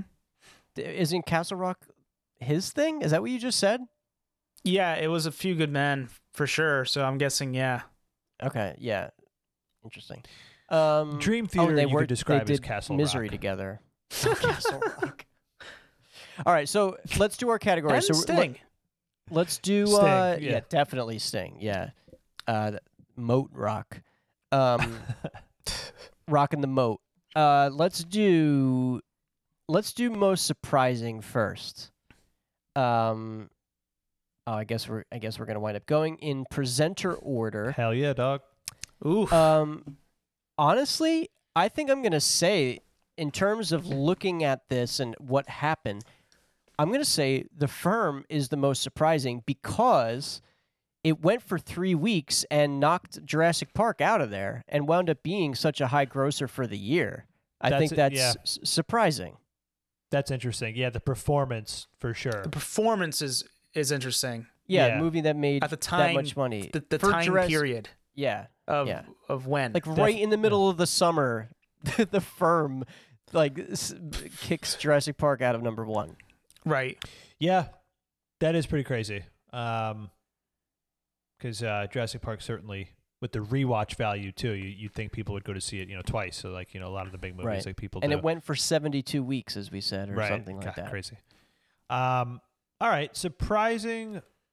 One of my answers is the movie I picked for worst, so maybe I'll just save that for the worst. Um, we talked about this a little bit on the show uh, when when it got brought up. That movie Dave was kind of surprising for me to um, to hit number one at the box office. Just given the subject matter of it, and given like the other things that are kind of really popular and hitting number one, I was surprised that that one hit number. One. Although to be fair, I'd never seen it. This is just, but it makes a little more sense seeing how many stars are in the movie, right? That it makes a little more sense, kind of looking at just the cast alone. Um, I have honestly a better answer for this, but I'm saving it for what I think is the worst movie of the year. But for now, I'll say Dave. I also said Dave, and I was trying to think why. I guess it's because you know there's a few others that I was like, I I can I can see why this is number one. Like for example, the Bruce Lee story. I would have said that if I didn't know that Brandon Lee didn't didn't die like two months earlier. Right. Right. So I'm thinking like, oh, that might have a connection there. It's like pretty topical that so maybe that's what made that movie number 1 or not. Maybe people- people love Bruce Lee still, so um yeah, I think Dave, Dave is not super surprising, but I think it's the most outlier comedy for some reason. I I, I don't know. I, I could see it being like a big movie, but not a big movie. I, see, I can see it being like a, a a movie that does decently, but hitting Right. number one, yeah, I guess it's kind of surprising. But I had trouble picking one, honestly. I don't think Yeah. any of these are like so surprising. right. Right. Yeah, nothing is a shocker. And I also kind of going off what Brandon said too. My, my I guess my biggest shocker is not necessarily that the firm, um, became number one, but that Jurassic Park just never came back. Like I thought Jurassic Park would be number one just for more weeks, Right. and for some, you know, it didn't have that huge of a run. Like The Fugitive had a bigger number one run, yeah. but it yeah. still was a number one film of, of the year. So right. who cares? Right. Um. Okay. Should we do quick lists of what we would want to see, Yeah, and then we'll do least favorite, and then we'll do favorite. yeah. Let's just do for for the ones we want to see. Let's just each person name your ones, and then when we do the top five, we'll do it in like round robin style or whatever. Make Okay. sense? Yeah. Um, well, I've seen a lot of these movies, so I, you know, had a little bit of slim pickings based on, uh, Dave's description. The Good Son now is my number one that I want to see. Hell Um, yeah. Uh, Sliver went down a notch. It was going to be probably my one that I wanted to see the most, but I think Sliver actually went down below striking distance. Striking distance sounds worse than I thought it would be, and so I want to see it more. I thought it was just gonna. I thought it was gonna kind of be boring, but I now I kind of want to watch it, and then I want to watch Sliver, and then Enter the Dragon or whatever it's called, Dragon Season. Yeah, Dragon I definitely recommend. It's a cool movie. Um, so I made, yeah, I guess I made like a top three that I wanted to see that I haven't seen in, no particular order. I, I really want to see Cliffhanger. You know, Stallone action movie. I, I'm in pretty much no matter what it is. Um, uh, The Good Son. Uh, that's that's a movie I've I've I wanted to see years ago and then forgot about it and then you know came back up again. Definitely want to watch it. And I've seen like bits and pieces of it. Never seen the whole movie. Um, and then the Pelican Brief. That's uh, Mm. I, I I'd like to watch it. I've just you know Off of uh, your friend's recommendation. yeah. and Brandon was trying to tell me not to, but despite Brandon trying to tell me not to see it specifically, I I I still want to see it despite Brandon's wishes. Uh, the ones I want to watch are Demolition Man. It's you know that's a that's an oversight from me, and same as Mrs. Doubtfire. I feel like those are two oversights that I should have seen at this point. And then I also want to see Dave because it seemed like it would be into that movie. Oh yeah. and it's it's my name, so it has a special place in my heart. Actually, yeah, I want to see Dave too. Actually, Yeah. we'll call that a number four for me. All right, least favorite. So this was hard because like there's nothing out of there's nothing that I've seen that I'd like immediately. I'm like I don't like that movie, and I probably would like something like Beverly Hillbillies less than what I'm gonna say, but I don't have as much of a memory of it, so I'm just gonna say Malice because it's the one that I have the fresh memory of that I could say don't watch it. Gotcha. Gotcha. Uh, yeah. Um, I also made I had I had I made an overrated. I don't know if you guys did that at all. Um, I had that too. Yeah. Brandon, did you pick an overrated? I didn't, but I can look while you're talking. Um, so maybe I'll maybe I'll say that, and Dave says that too. Um, I don't even necessarily agree with this. I, I wrote it before we started recording. I'm gonna say the Nightmare Before Christmas. That's fair. I'm gonna put that as overrated, even though I do think it's great. I do love it. I just, as we talked about, the culture surrounding it and just the obsession. Chill, chill a little bit. I think that's the most overrated movie of the year. Should I say worst now or, or Yeah. Do your worst as well. worst is Cop and a Half by a mile. It's not even close. Cop and a Oh. Half is the worst movie. I mean, I haven't even seen you know, all the movies on this list. I can confidently say Cop and a Half is the worst. and that's kind of my real answer for surprising too, because Burt Reynolds has star power to get a number one movie with his stupid like uh, buddy cop with a kid thing. I, I mean, I guess, but I mean, it was, it was bad. Must have had a hell of a trailer, because uh, it was shit. Um, my most overrated of the ones I've seen, you know, for the same reasons I talked about earlier in the show, I'm gonna say Jurassic Park, but it's still a great movie. I just don't think it's at that top five Spielbergian classics as as a lot of people of our generation put it. You know, so I think it's a little overrated for our age group. It's still a great uh, uh, 90s blockbuster excellently made so um bottom you know this is kind of tough because i didn't hate any of the movies i saw. They're all kind of like bad but there's something like fun about them like sliver and the good son and three musketeers. There was all they were all like not really great movies but i enjoyed watching them for the most part. If i had to pick one of those three I guess I go for Three Musketeers just because it is like the most dull, right. but it's still enjoyable. So Sliver is like way more absurd, and The Good Son are, is way more absurd. They're probably worse movies than The Three Musketeers, but they're a little bit more watchable because they're so outrageous at moments, you know. So, but I guess I'll say Three Musketeers, but it's not like a strong dislike at all. Right. Fair. Uh, Gotcha. I I'm definitely w- like you know I think maybe going into this I would have uh, been right there with you saying Jurassic Park is overrated, but just to get some other things out there, I actually kind of think The Fugitive because it's a movie that I like a lot, but I Right. just don't I just don't think it's as much. There there are just other movies that kind of do similar things just as good, if not better. That's and fair. So uh, Wow. for how I kind popular of agree a little bit. Y- for how popular and successful it is, I just think it's kind of it's just kind of a little underwhelming. Um, and I think if you if you plop uh, just Tommy Lee Jones, not even Harrison Ford, like Dave, the point you were making, if anybody else was in that movie, I think the movie would go down a bunch of notches in people's books. Oh, it would tank. I would. it Who cares about that movie at all right. if it's not Tommy Lee Jones? Ah, I don't know about that. Harrison I mean, there's some people that could pr- definitely could do it, but I mean, Tommy Jones, Tommy Lee Jones is that movie for me. For me, Yeah, I mean, Yeah. yes, and I for mean, many people. he's the best part of that movie.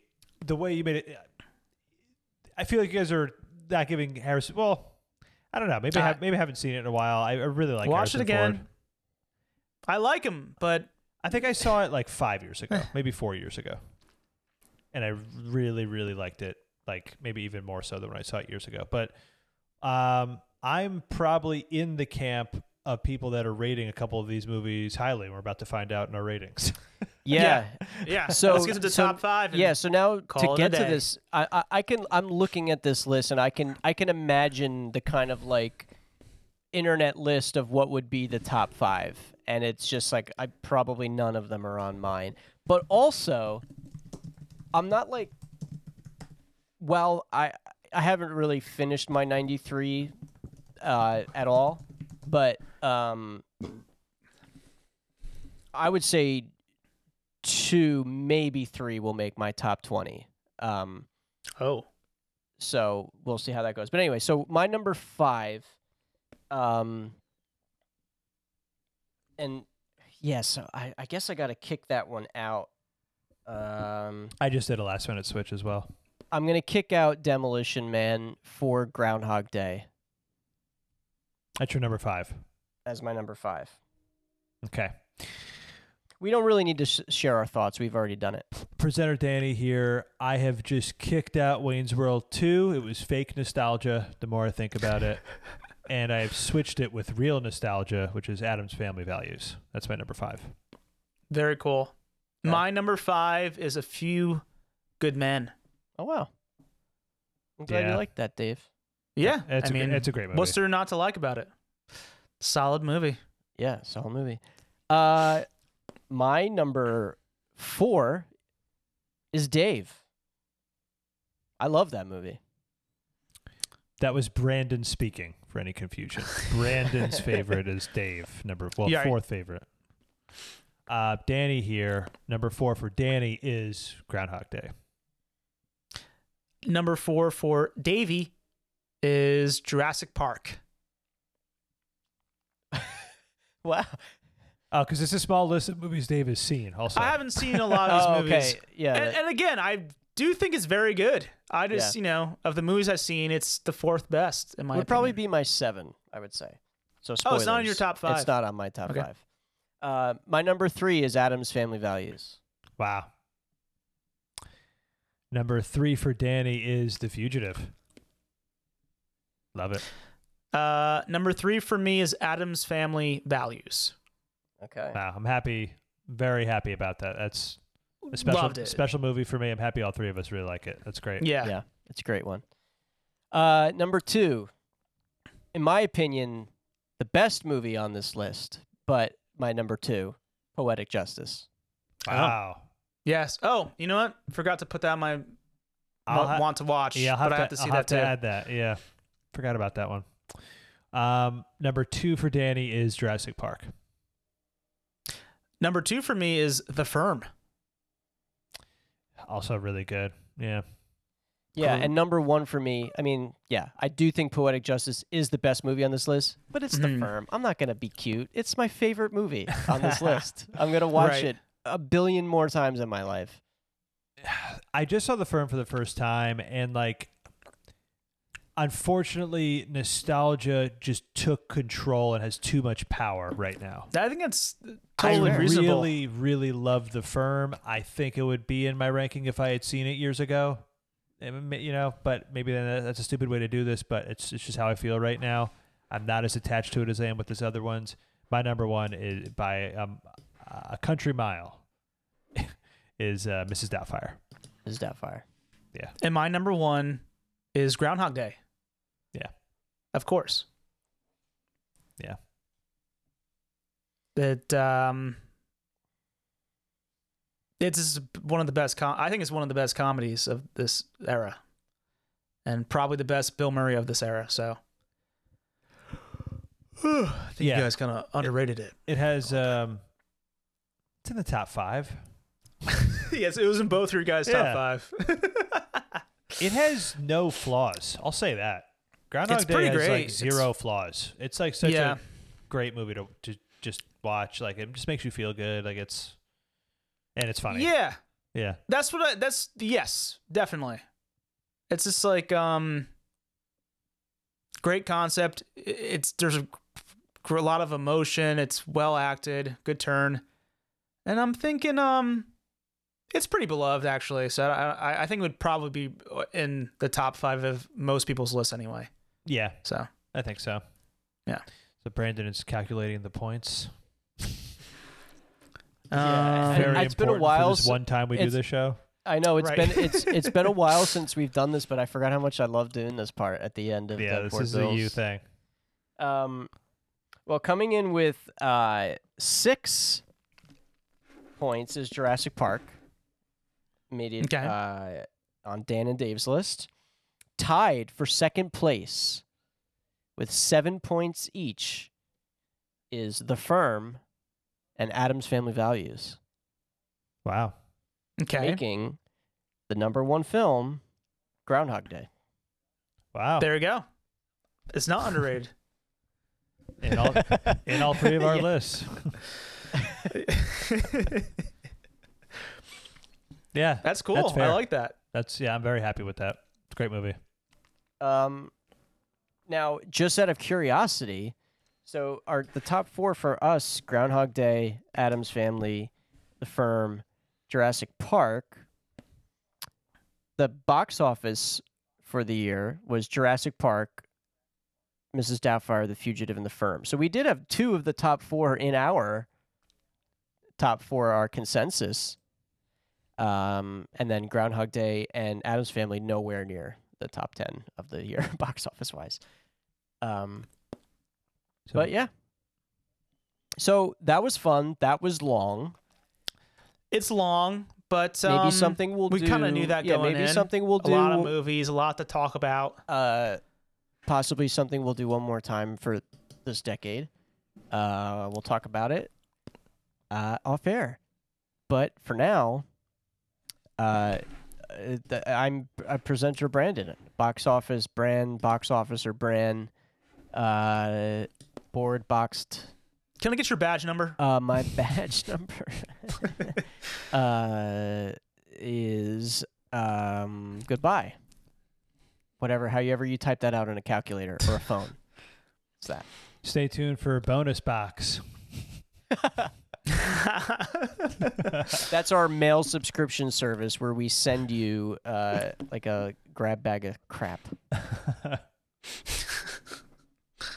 All right. Presenter Danny here signing out. Thanks for listening. We're the uh, Dave Cologne.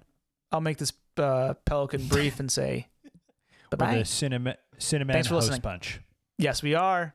And why don't we say cut? Cut. Hated Hated That's a it. wrap.